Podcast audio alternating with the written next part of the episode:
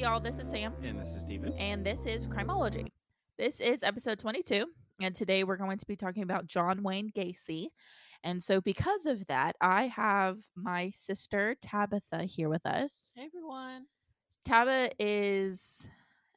She's not a serial killer obsessed, but she's a Ted Bundy obsessed. Okay, there's like a kind of a backstory to this. It's Sam likes to say obsession. Um, I just think it's interesting when you get get to know the mind behind a serial killer in general. Um, Ted Bundy just being top of the list. Okay. I think for other reasons Uh, too, right? Right. um, I haven't wanted to do Ted Bundy quite yet because I feel like his story is overtold. But Google says that John Wayne Gacy is the second most known serial killer behind Ted Bundy. So here we are. Um, so because my sister is serial killer obsessed, that's why she's here on this episode with us. So we're just gonna jump right into this week's episode and get started. We haven't done a serial killer episode in a while, so I thought we'd bring it back for this one. Um, and so John Wayne Gacy has the nickname the Killer Clown. He is known for having killed 33 people between the years 1972 and 1978. All of his victims were young boy were young boys or boy wha- how do I say that? Um,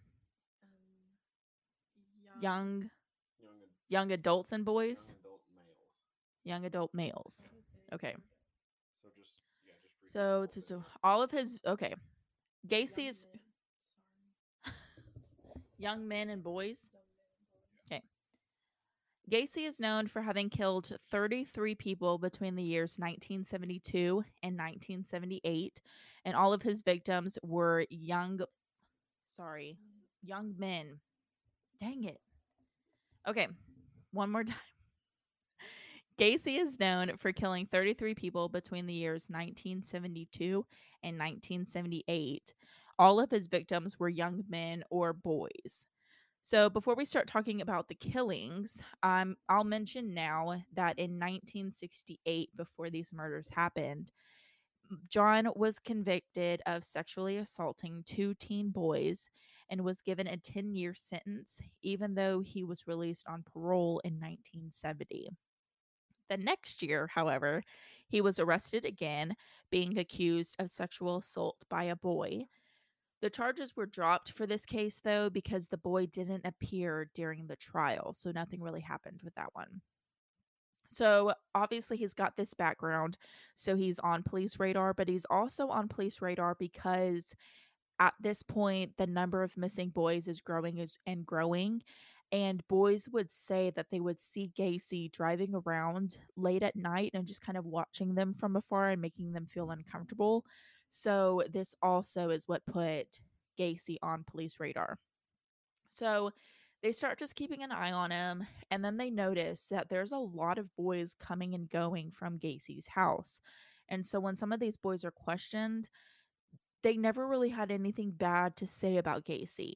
So the this kind of leads nowhere because they kind of talked really highly about Gacy. All of the murders were done in Gacy's home. He lived in a one-floor farmhouse where he would kill his victims and then he would bury their bodies in the crawl space beneath his house. So Gacy had many different ways that he would get these boys to his house he was a part of the Jolly Joker Clown Club, where he dressed up as either Pogo the Clown or Patches the Clown. And with this group, he would perform at fundraisers, birthday parties, and things of that nature. So he would bring boys in kind of from those activities that he would see. So that's one way he brought boys into his home. He also owned a construction business. So many of his victims were boys that were looking for work. So had reached out to him and may, you know, he says, "Well, let's meet at my house." And so that's another way he got people in. And then you have boys that Gacy would pay to have them come back to his house and perform sexual favors. So there are many ways he's bringing these victims back to his house, but these are mainly the top 3 ways he did this. So, along with his construction business and his little clown group, Gacy was a Democratic precinct captain in Chicago. So, he was well known and well liked by people in the community. And so, he was involved in many gatherings and organizations. So, like, he's a well known guy around town. He's well liked. So, that's also, I mean, nobody expects anything of it, uh, that he's doing any of this. And everybody thinks he's just a nice guy. So, he's able to get away with stuff like this for so long. So when the boys were in his house, he would trick them into putting handcuffs on themselves.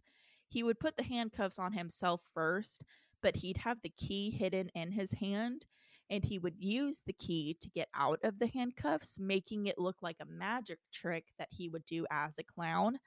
And then he would give the uh, handcuffs to the boys and say, like, you try it, you can do it but obviously not giving them the key.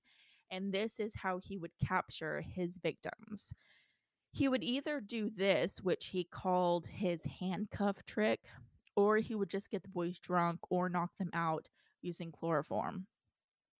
Gacy would do something similar to his handcuff trick when strangling the boys by putting a rope around their neck and making them put the rope around their neck and so later on, when he admits to all of these murders, he says that he kind of feels like they're the victims were in the wrong too because they're doing it to themselves. Like he never forced them into his house, he never forced them into the handcuffs, he never forced them to put a rope around their heads.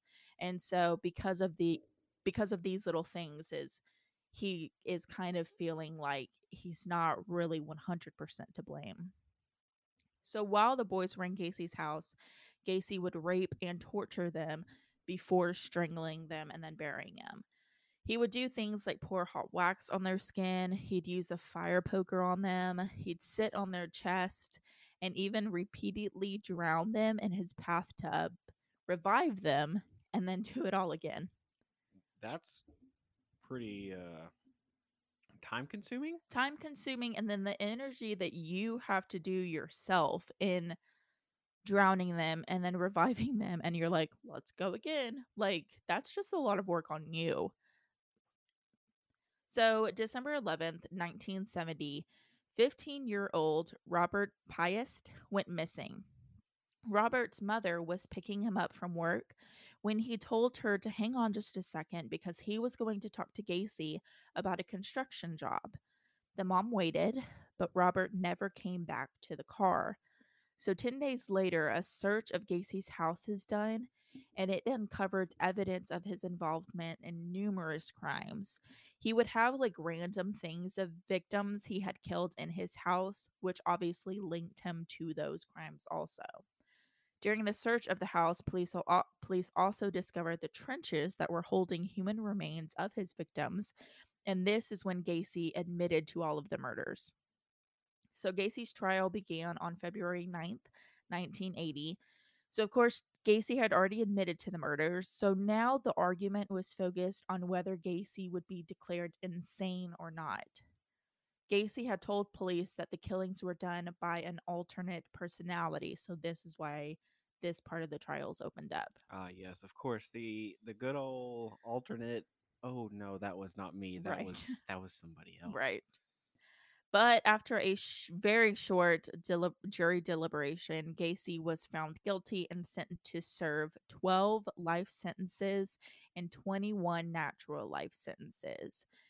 On May 10th, 1994, Gacy died by lethal injection.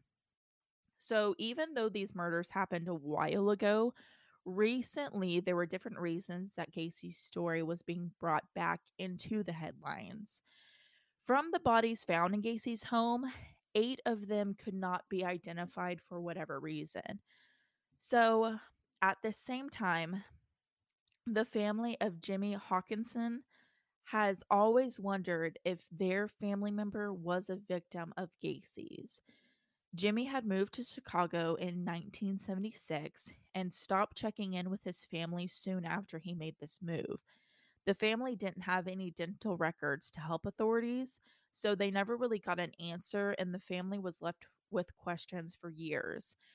Jimmy's mom ended up passing away in 2000 after she tried so hard to, get any kind of evidence she could to the authorities to see if her son was one of these eight victims. But in 2017, family members provided DNA sample- samples that matched one of the victims who had been known for all of these years as victim number 24. So, this is one of the reasons why John Wayne Gacy's story was being put on headlines. And something that also happened just a couple of months ago in April of this year was that Robert Motta, an attorney whose father worked on Gacy's case years ago, came forward and said that his dad had given him never be seen never before seen recordings of Gacy admitting to these murders. The tapes Robert had adds up to about 15 and a half hours of unedited recordings from interviews that his dad had with Gacy. So he comes out with all of this information, says that his dad just kind of gave it to him as a gift. He kind of put it off to side, never really looked at it. And now he's doing his own podcast about the cases. And I found a, obviously, I have a website link that we'll put on our Facebook page. So those two things have put this case back on the map, if you can say that, um, recently. And so I was trying to wait for those things to play out. Um, and they're now played out. And so that's what's has brought after years that this case has happened. That's kind of what's put this case back on the mark. And so that's our episode about John John Wayne Gacy. Taba, I'm going to give you the mic and let you give any two cents or input about your serial killer obsessed personality. Um, I just have an interesting fact to share with y'all. When John Wayne Gacy was um, getting into his adult life, he was the manager of a KFC. And yeah, I know. So his last meal, his special request, was a dozen deep fried shrimp, a bucket of KFC's original recipe chicken, french fries, a pound of strawberries, and a bottle of Diet Coke. Hmm. What would you have as your last meal? Oh man, we just went to Texas Roadhouse this weekend, and, and I think it's got to be that. I think it's got to be a steak and potatoes and and some of the the bread. That's probably where I would go is steak, potatoes, and some really good bread. What? What? What about you? My mom makes these really good enchiladas that I think I would specially Enchiladas. ask her to make. Now, his last words were the meaner version of kiss my butt. So, what would your last words be before you died of lethal injection? Put yourself in his position. You've brutally murdered 33 people in your life. Uh, You're a terrible person up until the end of your life. What would your last words be? Because that's what we do in this podcast. We put ourselves in these people's positions. I'm I'm not at, I'm not used to getting asked questions. I'm used to asking the questions. so this is this is a very 180 for me. Um, I don't know. I don't honestly. I don't think I'd say anything. I'd just kind of just be like, "All right, here- yeah, I don't think I'd say anything and let them have the last word. I think the terrible part of me would say, like, it's been a fun ride Uh-huh. or something, you know, just to, to kind of glue it all together. glue it all together. My gosh. or just like just really just go all in and be like, "Yep, I did it all." yeah. Well, okay, in this case, though, there's no denying that it happened, you know? It just, it kind of gets to a point where you get accused of one murder, maybe you can talk yourself out of it. You get accused of 33. uh, There's no way that it's going to end up being this hoax and that it didn't actually happen. So you using your last words to say, guys, it happened. It wasn't me. That's actually what I would do. I would go, "Oh no, this was not me," and then just like, I don't know. That's yeah. That's a that, Sam. I don't know. I mean, I don't know. I feel like I wouldn't say anything and just be like, bye. Peace out. So I guess bye would be my last word. But yeah, that's our episode 22 of John Wayne Gacy. So we're going to take a second, talk about our sponsor for this episode, and come back with our Florida Man Minute. All right, now we're going to do our Florida Man Minute. This is where we Google the words Florida Man along with a random date, and we just sit back and giggle. Okay, so this this one works out very good because um, both of you had to have tattoos. Yes. So for your next tattoo, this will be my question hmm for this week. What tattoo? And it could be a like not not necessarily one that you would want to get right now, but like kind of a more on the wild side. Not wild's not the great word, but like a little bit more further out there on the scale of like n- you know further from normal. What kind of tattoo would you get? I like how thigh tattoos look on people, but it's like a big piece, and I don't know something that like I want a big piece of. So I always thought if that day comes, I'll just get like a random lion head on my thigh or something. So that would be my wild tattoo. It's funny that you asked this because while Sam was talking, I was looking up tattoos. Um, I think the craziest I would ever do is like get something on my fingers or um something that I don't know. Yeah, my hands, something like that. Nothing She too gets wild. knuckle tattoos. Well, I I think the idea of like a flower on or like a a sprig of some kind on my pinky is cute, and that's out of my comfort zone or anything that's normal to me because everyone that I know that has tattoos like has them to where you can kind of cover them up. Okay, so so you kind of covered. So Sam, you said like lion head. a th- line head like on your thigh or Yep. something like that, and then Tabby, you said some, like something on your fingers. Yep. So uh, this wonderful gentleman from Florida. I'm just gonna read the man. I'm I'm all over the place today. Florida man with Florida tattoo on forehead arrested for calling 911 to ask for a ride home. and I'm I'll I'll show them this picture so that way they can get the full effect right now. Well, this this link will obviously be posted, but I mean it's this guy has a Florida tattoo. I mean it's just dead center. I mean you don't look at his eyes, you don't look at his nose, you look directly. Florida is a weird state to get tattooed. It's like a seven. and it's just, I mean, on the forehead. I think that's really what's doing. Like that's really why I got drawn to this one is because it was like it's like the the tip of Florida Is Is in between his eyes. in between his eyes. Yeah. And so that's the weird Ooh, man. Yeah. So uh Port Richey, Florida, um the dep- deputies arrested a man uh with a tattoo of the state of Florida because he after he was accused of misusing the 911 s- uh, calling system. Uh 22-year-old Matthew Lathman was arrested early Sunday morning by Pasco County. We get a He lot from definitely doesn't look 22. He looks significantly older. we and al- we also get a lot from Pasco County.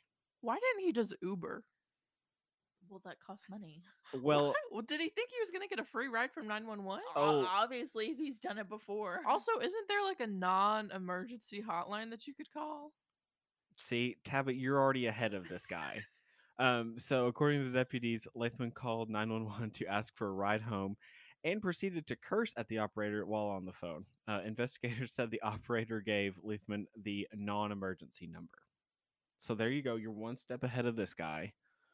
Um, a deputy also spoke to him and they said uh, they offered to call a taxi. But he, uh, said he didn't have any money and said instead started traveling on foot. Okay, and another thing, tattoos aren't cheap. Especially like last minute, I want this, let's go get it. He used all of his money on that Florida tattoo. I, how far away did he live from the tattoo shop? Um, no, he's. Like- I'm not saying that for real. Like he's not leaving the tattoo shop to go somewhere. um, I also wouldn't have guessed that that was Florida on his forehead. I don't know what I would have thought it was, but I probably just would have avoided him. I honestly would have probably thought it was a birthmark. That's a good one. Hmm. At first, when I saw it and the computer screen was turned, I thought it was a lizard, Interesting. like fully tattooed, going in between his eyes. If you're bold, that's cool tattoo. I I'm not gonna get it. So, so to, to finish off the story, then we can finish talking about tattoos. um, so deputy said uh, he called 911 again and asked uh, asked again for a ride home. A deputy met with him while he was still on the phone with the dispatcher and then arrested him. Um, so of course, when they were searching him, of course they found marijuana, uh, and of course, uh, Lathman denied uh, knowing what it was. Well, of course, right. So uh, he faced uh, charges of misusing the 911 system and uh, possession of marijuana. The old "that's not mine." That's these not mine. plans." Yeah. How did that get there? So, but yeah, no, I think, I mean, and really, out of all the states, I think Florida's probably one of the better states to get a tattoo of because you have like North Dakota, South Dakota, Nebraska, That are all boxes. Kansas that are basically a box. Colorado is just a square. Wyoming's basically a square. I guess it's just the one he has. Like it's got really no details to it. It literally looks like a seven on your forehead. Seven that the tattoo artist was a little drunk when he drew. That's that's what it looks like to me. But yeah, uh, bold choice for going right there in the in the forehead. right smack dab in the middle of the eyebrows. Yep. So, but yeah, that's that's Florida man this week. That's a good one. Florida man plus some tattoo talk. Um, and that's episode 22. So thank you, Taba, for coming out and being with us again. And then thank you guys for listening and thank you guys for your support. Um, you can follow us on social medias at Crimology Pod. You can send us an email at crimologypod at gmail.com. We will post things on social media asking you guys questions, asking you guys suggestions, and we've gotten a lot of response today with what we posted today. So thank you guys for responding and thank you guys for giving us your input because we want to put stuff out there that you guys enjoy listening to. That's episode 22. Like always, this is Sam This is Steven. And this is Tabitha. and this is Crimology.